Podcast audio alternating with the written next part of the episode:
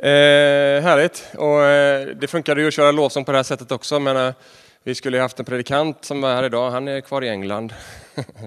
eh, Covid-problem, inte just han, men omkring honom. Och, eh, så då hade vi en plan, hoppade jag in. skulle vi haft ett lovsångsteam, men då blev det både covid och vanlig influensa i det teamet. Så då har vi skärmar.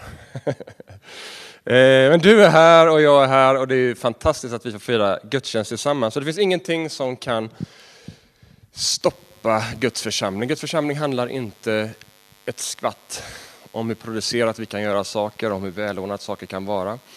Utan det handlar om ett folk som vill följa Jesus, som vill komma tillsammans för att under hans ord få formas i gemenskap med varandra och med den helig Ande. Få beröras av himlens Gud och få sändas ut för att tjäna honom i den här världen. Så jag vill att du ska ha en hög förväntan på den här gudstjänsten. För att vi har eh, en stor Gud som förmår att göra långt mycket mer än vad vi kan tänka eller ens fråga om. Gott. Då så ska jag läsa en bibeltext ifrån Johannes kapitel 17.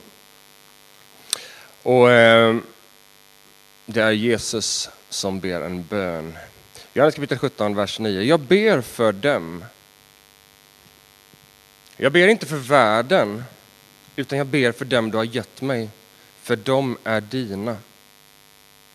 Allt mitt är ditt och allt ditt är mitt och jag är förhärligad i dem.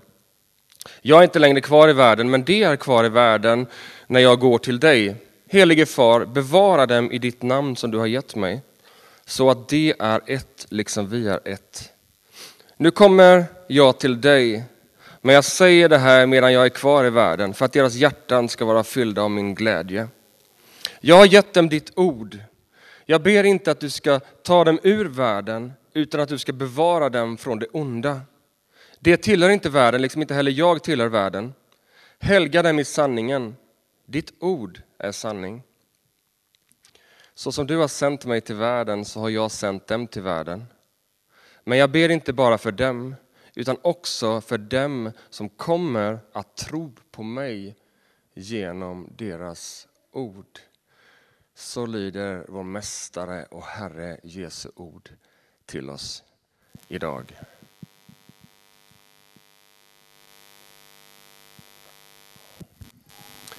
Vad kan vara ett bättre sätt än att gå in i ett nytt år än att ha Jesus som ber för oss? Det är precis det vi har hört nu. Jesus som ber för oss, Jesu bön över oss. Och det vill jag skicka med dig in i det nya ordet. Vet, det här är ju verkligt oavsett om jag talar om det. Men när vi talar om det, när vi läser det, så kommer den helige ande och tillämpar det in i ditt liv. Så att de här orden blir levande och verksamma i dig och mig. Och för mig är det lite sådär alltid när jag kommer till Johannes 17. Jesus är på väg mot sin korsfästelse. Åtminstone är det i det sammanhanget. När jag kommer till Johannes 17 så är det som att hjärtat börjar bulta lite extra. Ni vet bara tanken som det står här i texten. Jesus är på väg till Getsemane. Så stannar han upp och lyfter blicken och så ber han för oss. Jag tänker att han har mycket annat att tänka på i det läget inför det som väntar honom. Men han stannar upp och så ber han för oss, lyfter blicken mot himmelen. Han ber självklart för det gänget som fanns omkring honom, den tidiga kyrkans embro. Men hans bön, som vi förstår det i texten, inkluderar hela hans kyrka genom alla tider. Och det är en hisnande tanke tycker jag, att han ber för oss. Och det är en verkligt för oss också idag. Paulus säger i Romarbrevet 8, vers 34 tror jag det är, att Jesus fortfarande sitter på Faderns högra sida och manar gott för oss. Han manar gott för oss. Det finns en bön ifrån Jesus själv, från Gud själv, som manar gott för oss, som utgår för dig och mig. Och inför det här året, jag satt på ett café på Vasagatan och helt slumpmässigt fick jag, för mig var det slumpmässigt, fick jag en fråga av tjejen jag satt och fikade med. Vad, har du liksom, vad tror du inför 2022? Vad har, liksom, har Gud talat till, till dig om någonting? Och direkt bara kände jag, oj, jag har inte ens tänkt på 2022. Jag har varit helt upptagen av 2021. Men i stunden så är det som liksom man hinner det här, åh Gud, vad vill du med 2022? Och så på det mest naturliga sätt så, så känner jag ordet inom mig tillväxt. Och jag bara svarar, jag vet inte riktigt, men det finns någonting med tillväxt. Och sen började det där växa i mig inför att vi skulle gå in i det nya året och det kom tillbaka tillväxt. Och bara, men Gud sluta, det är fel tidpunkt i historien att tala om tillväxt.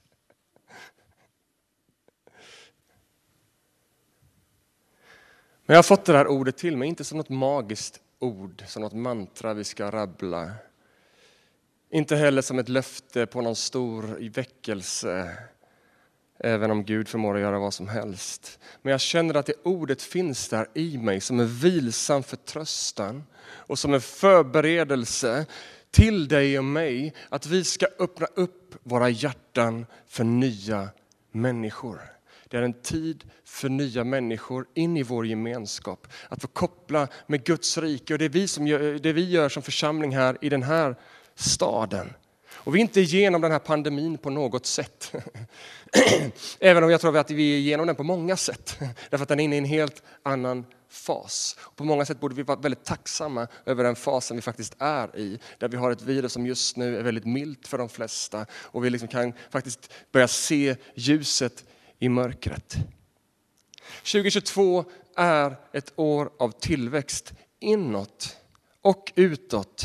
Och faktum är att i den här bönen från Johannes 17 så finns tillväxt med som något som Jesus ber om i sin bön för sin församling. Och jag vill idag lyfta upp några saker ifrån det här bibelsammanhanget. Jag har varit förkyld i två veckor. Jag är egentligen väldigt pigg här nu men eh, rösten är inte lika pigg.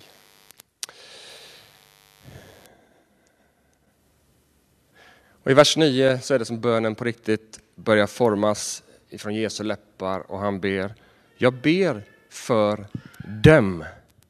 Jag ber inte för världen, utan för dem som du har gett mig, för de är dina. Första fokus i Jesu bön på ett sätt är inåt. Inåt för att stärka hans församling, för att stärka oss som troende. Jesu fokus i början av bönen är för dem som redan tillhör honom. Det är inte en bred svepning. Ja men Fader välsigna världen. Det gör det, det vore fint. Utan det är en riktad bön för det som har tagit emot Jesus och hans ord. Så först i hans bön så ber han för dig som redan tror. Han ber för mig som redan tror. Och Faktum är att det är helt i linje med hur Gud verkar i världen. Han verkar genom människor. När Gud ska verka i världen så utväljer han ett folk. Han verkar genom ett folk som bär hans namn. Inkarnationen, förkroppsligandet är centralt för hur Gud verkar i världen. Gud förkroppsligad i Jesus, det är ju liksom hela liksom, summa kardemumma. Och sen efter himmelsfärden så släpper Gud liksom inte bara lös sin ande som en flyktig liten kraft eller stor kraft som liksom bara rör sig runt som ett moln liksom, som eh, ingen riktigt kan greppa tag om. Utan Guds närvaro förkroppsligas i och genom oss som tror. Dopet i ande, livet i uppfyllelse av anden. Precis som Joel profeterar i gamla testamentet att anden ska utgjutas över alla människor. Människor som uppfylls av den helige Ande ska profetera. De ska ledas av Anden. De ska förkroppsliga och förmedla Guds närvaro och kraft på jorden. Inkarnation. Han skickar inte några superänglar. Han väljer människor mitt i sin brist. Fullt beroende av Guds nåd. Att vara bärare av Guds närvaro utbreda Guds rike och förmedla frälsningens budskap till människor. Den helige Ande är Gud inkarnerad i dig och mig. Kanske självklarheter, men om du suger på den där lite grann. Gud i mig för att förkroppsliga sin närvaro på jorden. Wow! Det är därför kyrkan kallas för Kristi kropp. Inte bara en förening, en kropp uppfylld med Gud själv. Och därför stannar han upp. För nu är det, går det mot slutet här. Det finns någonting som jag vill impart, som jag vill överföra till dem som tillhör mig. Att de ska veta att de är förlängningen på det verk som jag har satt igång på jorden. Därför ber han för oss. Han ber att vi ska inse, i vers 10 står det, han ber att vi ska inse att härligheten från honom finns i oss. Att vi, alltså vi ska inse att vi är bärare av någonting mer. Den härlighet som han har av Fadern har han gett oss. Och han ber att vi ska bevaras i Gud. Att vi inte går vilse i världens lockelser utan att vi ska bevaras i Gud. Det ber han i vers 11. Han ber att vi ska vara ett och det gör han två gånger i bönen. Så som Fadern och Sonen är ett. Vers 11 och vers 21. Och han ber att Guds ord ska fylla oss med sann, överväldigande, överflödande glädje. Vers 13. Och han ber i vers 17 om helighet och sanning i våra liv. Han ber att verket han har startat i oss ska fullbordas, att det ska gå på djupet, att det ska bli på riktigt, att kristen inte är ett av många epitet, utan att kristen är vårt liv, att efterföljelsen av honom är vårt allt. Det var därför de tidiga, första, tidiga, tidiga kristna, de första kristna, de drog sig inte ens för döden. Därför att livet var Kristus.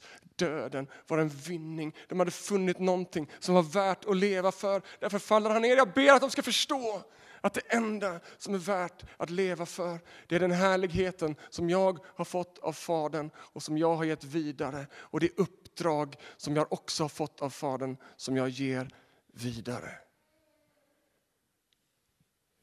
Kan jag, kan du vara en del av det Gud gör på jorden? Men när jag läste det här så bara slog det mig, kan jag vara en del av det som Gud gör på jorden? Kan det verkligen vara möjligt? Kan Gud använda mig? Kan Gud använda dig? Ja, men det, har han ingen bättre plan? Faktum är att när du tar emot Jesus som din Herre så blir du hans. Då blir du den som han i sin bön i Johannes 17 ber för. Då är du inkluderad i hans bön och Jesu bön gäller dig och Jesu bön är verksam i dig och för dig. Kan det vara möjligt? Ja, därför att Jesus har inkluderat dig. Jesus har utvalt dig, Jesus har kallat dig och Jesus har gett dig av sin härlighet. Också det faktum att han ber för oss, det visar oss att vi inte är ensamma. Vi är inte övergivna med ett stort uppdrag när Jesu bön backar upp oss. Jesu bön för oss är en kraft verksam för oss och som verkställs några veckor senare när den helige ande utljus på, på, på pingstdagen. Anden i oss gör allt detta som Jesus ber om. Anden uppenbarar hans härlighet. Anden bevarar dig i Gud. Anden förenar dig på djupet med Gud och skapar enhetens band med Gud och dina trossyskon.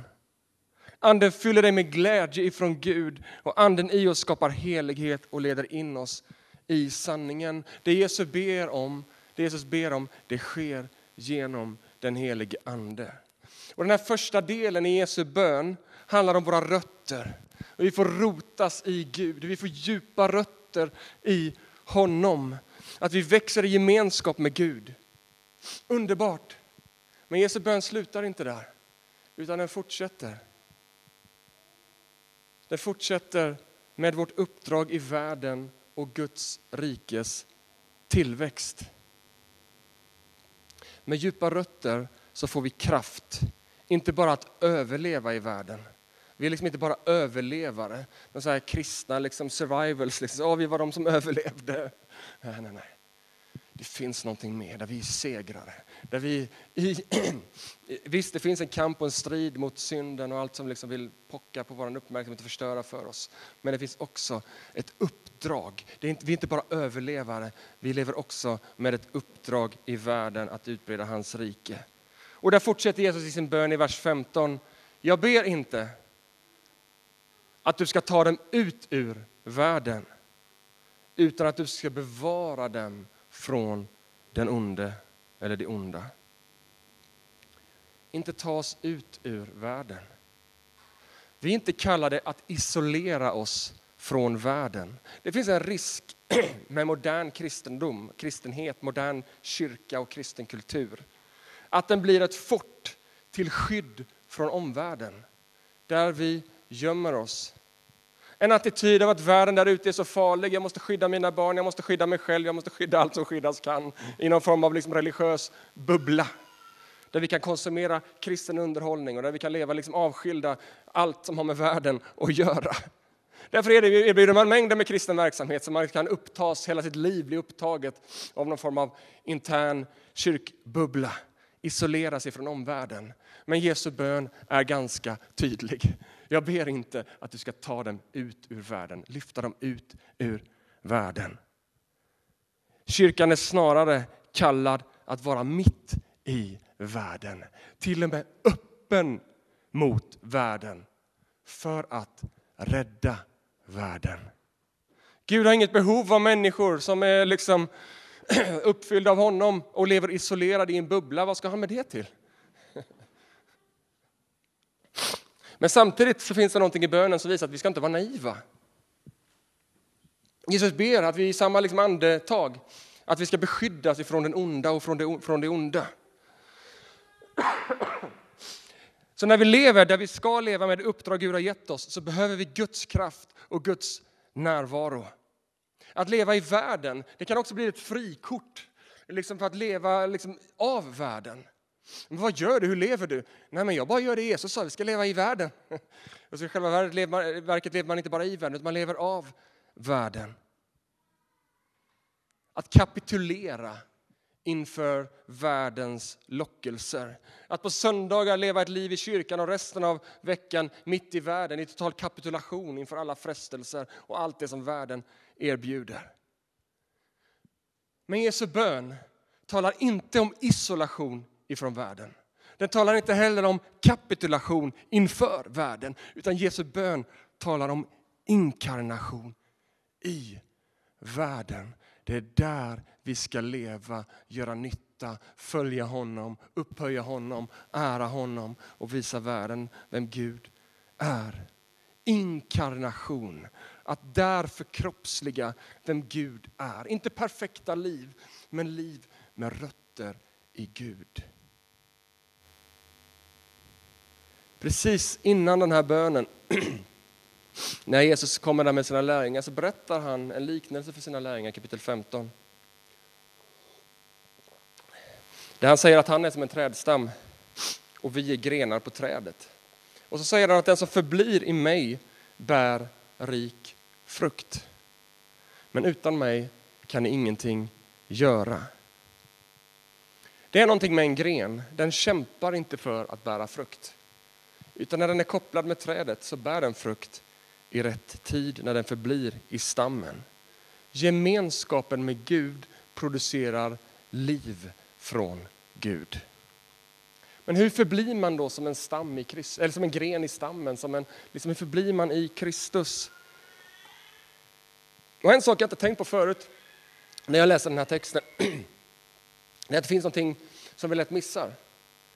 Och det är ju att trädet är planterat mitt i världen. Jesus kom till världen.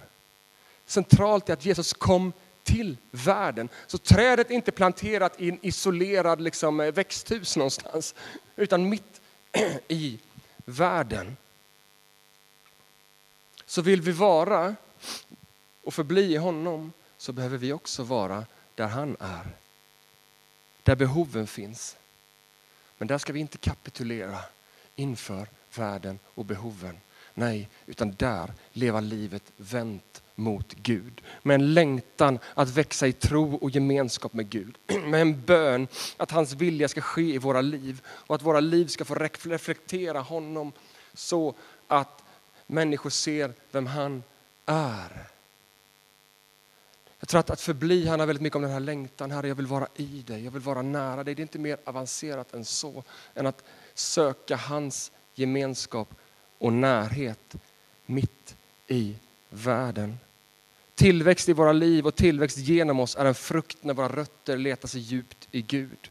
Och där finns också beskydd. Beskydda dem från den onde, bad Jesus. Vi är inte kallade att leva i fruktan. Det är så mycket fruktan i den här tiden. Och det är som att man vill ingjuta mer fruktan än vad situationen kräver. Det ska ingjutas fruktan ifrån ryssen, det ska vara fruktan ifrån omikron, det ska vara fruktan ifrån klimathotet, det ska vara fruktan. Vad är det med fruktan som vill gripa våran värld och förlama våran värld? Så illa är det väl inte? Visst, det är fruktansvärt med pandemi och med det ena och med det andra. Men fruktan förlamar. Fruktan vill komma in och hindra oss från att vara människor, från att leva. Vi ska stängas in i restriktionsbubblor, vi ska stängas in i den ena bubblan efter den andra och sluta leva. Vem är det som vill det? Jag har kommit för att ni ska ha liv och liv i överflöd, säger Jesus. Jag är inte predikan emot restriktioner eller någonting, men vi behöver någonstans vakna upp för faktumet att Gud har kallat oss att leva för honom i den här världen. Att tjäna honom och inte frukta för någonting, utan istället fråga Jesus, vad vill du för den här tiden? Hur kan jag leva ut ditt budskap i den här tiden? Hur kan jag vara ett ljus i mörkret? Hur kan jag vara ett hopp i hopplösheten? Hur kan jag vara ett salt i förruttnelsen? Det är vad han kallar oss till. Så jag vill uppmana dig, sluta att fokusera och bygga ditt liv kring vad nyheterna säger. Bygg istället ditt liv kring vad de goda nyheterna säger. Och där får vi förvandla och förändra vad nyheterna innebär. Därför att Kristus blir synlig i världen. Genom ett folk som bär hans namn. Genom ett folk som ärar honom, som följer honom mer än någonting annat.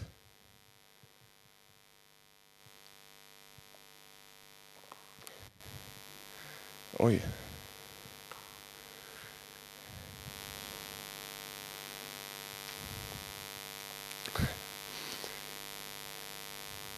Det finns ett beskydd ifrån himmelens Gud. När vi följer honom. Vi ska inte vara naiva. Men vi ska förtrösta på Herren. Och så kommer bönen till de här fascinerande orden. Vers 18. Så som du har sänt mig, Fader, så har jag sänt dem till världen. Vi lever i en tid där vi har högre välstånd än någonsin. Vi lever i en tid där fler människor har fler möjligheter än någonsin. Men samtidigt kantras vår tid av mer meningslöshet, troligtvis, än någonsin. I undersökningar på arbetsplatser, jag är ute och föreläser en del på företag och överallt, och då pratar vi ofta om det här, vad som liksom skapar motivation och drivkraft hos medarbetare.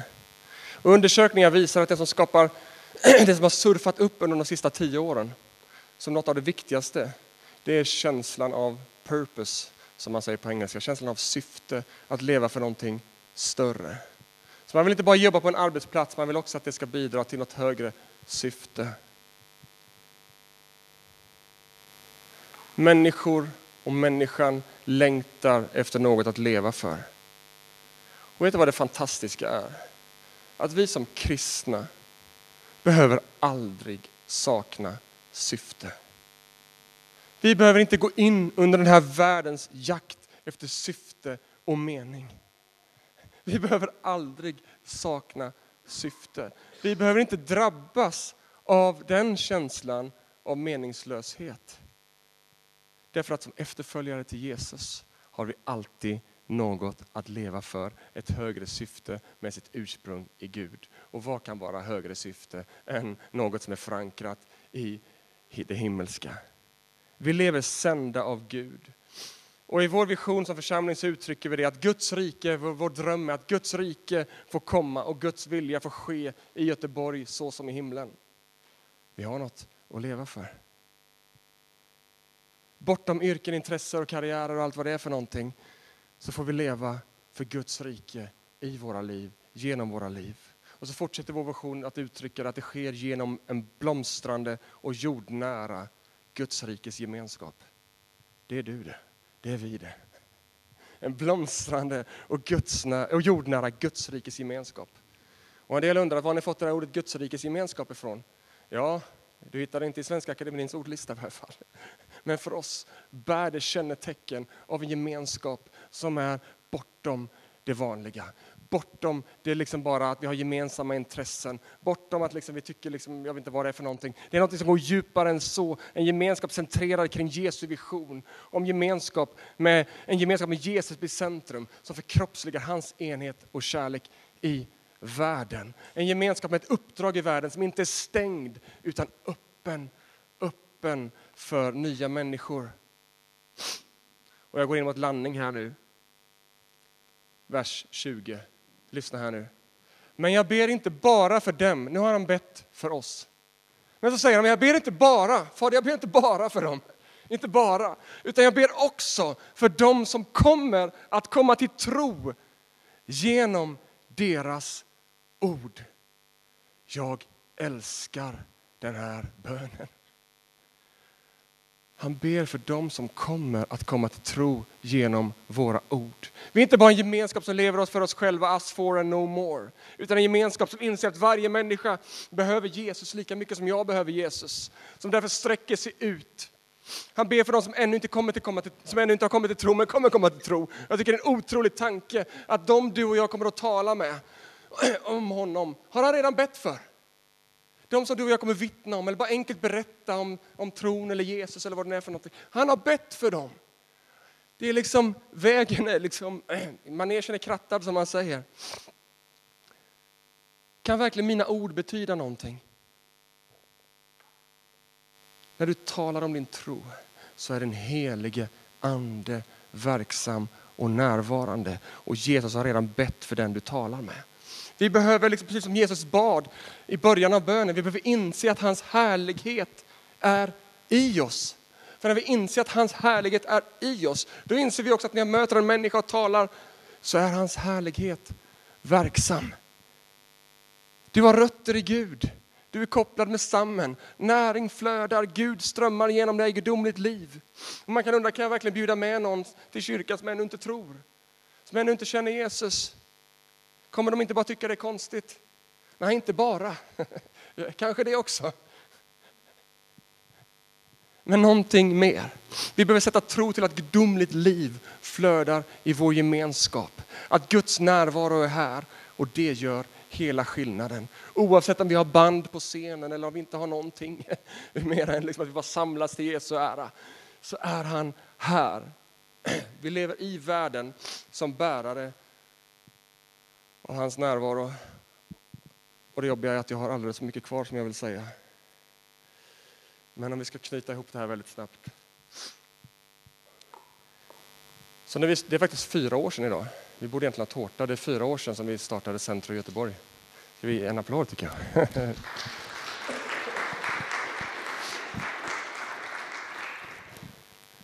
Så eh, det är ju fantastiskt. Och när vi skulle starta den här kyrkan, så min fru Emelie som ligger hemma och är sjuk. Eh, när vi, vi kände att vi skulle starta en kyrka i Göteborg så tvekade vi av många anledningar.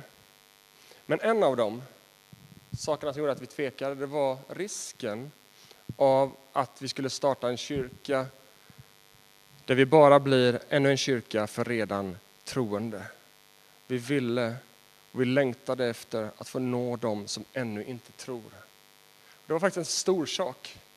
Vi vill inte, nej, vi vill inte starta för risken är att vi bara fångar upp liksom folk som redan har sitt på det torra. Det fanns en bön och en längtan, men i det där så visade Gud en väldigt, jag tror att Gud visade, en väldigt enkel bild.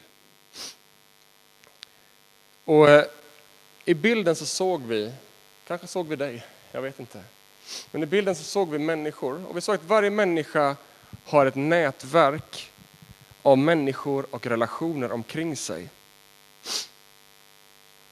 I sitt liv, i sitt vardagsliv. Och sen går man till kyrkan på söndagen och där har man ett annat nätverk som är sitt kyrknätverk. Sen går man tillbaka till sitt andra nätverk. Och de där världarna möttes aldrig i bilden. Och det var livlöst och det var dött. Det fanns ingen tillväxt, det fanns inget liv. Men så hände någonting i bilden där vi såg hur nätverk började kopplas med nätverk. Hur man började öppna upp sina personliga, privata nätverk för varandra. Så att den här sfären här borta, ja men helt plötsligt började man bjuda in sina kristna vänner in i den sfären. Man öppnade upp det nätverket man har hållit lite för sig själv. Man öppnade upp det för sitt kristna nätverk. Man blandade på fester, man blandade på middagar, man bjöd med och liksom, det började luckras upp när nätverk möttes med nätverk. Och det var som att man såg i bilden att, att liksom hur jag har pratat med någon om min tro och det liksom har kommit till vägs ände, det händer ingenting. Men där kommer någon annan ifrån mitt kyrknätverk som får en helt annan öppning, som inte ens vet om den här andra personen är troende. Och liksom börjar tala och så börjar det hända saker och folk börjar komma till tro och det började blomstra och det började växa. Och jag blev påmind om den här bilden när jag förberedde det här budskapet idag. Jag blir gång på gång påmind om den. Jag har inte talat om den så ofta, men jag tror att det här är en vision, hur vi kan leva inkarnerade liv i praktiken. Och jag vill uppmuntra dig inför 2022 att öppna upp dina sfärer lite grann. Att våga blanda, att våga mixa och se vad som händer. Att liksom inte ha den här sfären här och den här sfären här. Utan låt världarna få mötas och se vad Jesus kan göra. Det sista Jesus ber i sin bön, något av det sista, är Fader, låt den få se min härlighet. Mitt i det här livet, mitt i den här världen där vi lever mitt bland människor, så behöver vi se hans härlighet. Fullheten av honom uppfyller ännu inte jorden. Vi lever på många sätt med en förnimmelse. Vi kan liksom ana Gud i tillvaron. Det är inte alltid så uppenbart. Vi kan känna doften av honom, vi kan ana, vi kan förnimma. Men det är inte alltid sådär, bah.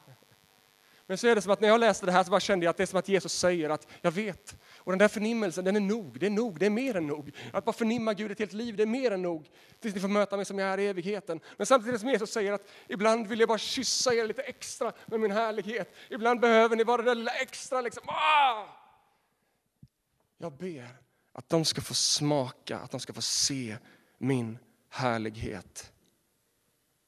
Och den bönen vill jag stämma in i och sträcka mig efter honom in i det här året. Herre, låt oss få smaka din härlighet. Jag har talat idag om djupa rötter, om nya samtal och nya möten, där nätverk möter nätverk, om tillväxt och liv, om människor som får komma till tro på honom och att vi ska få se Herrens härlighet. Låt oss omfamna 2022 ett år av tillväxt med djupa rötter i Gud.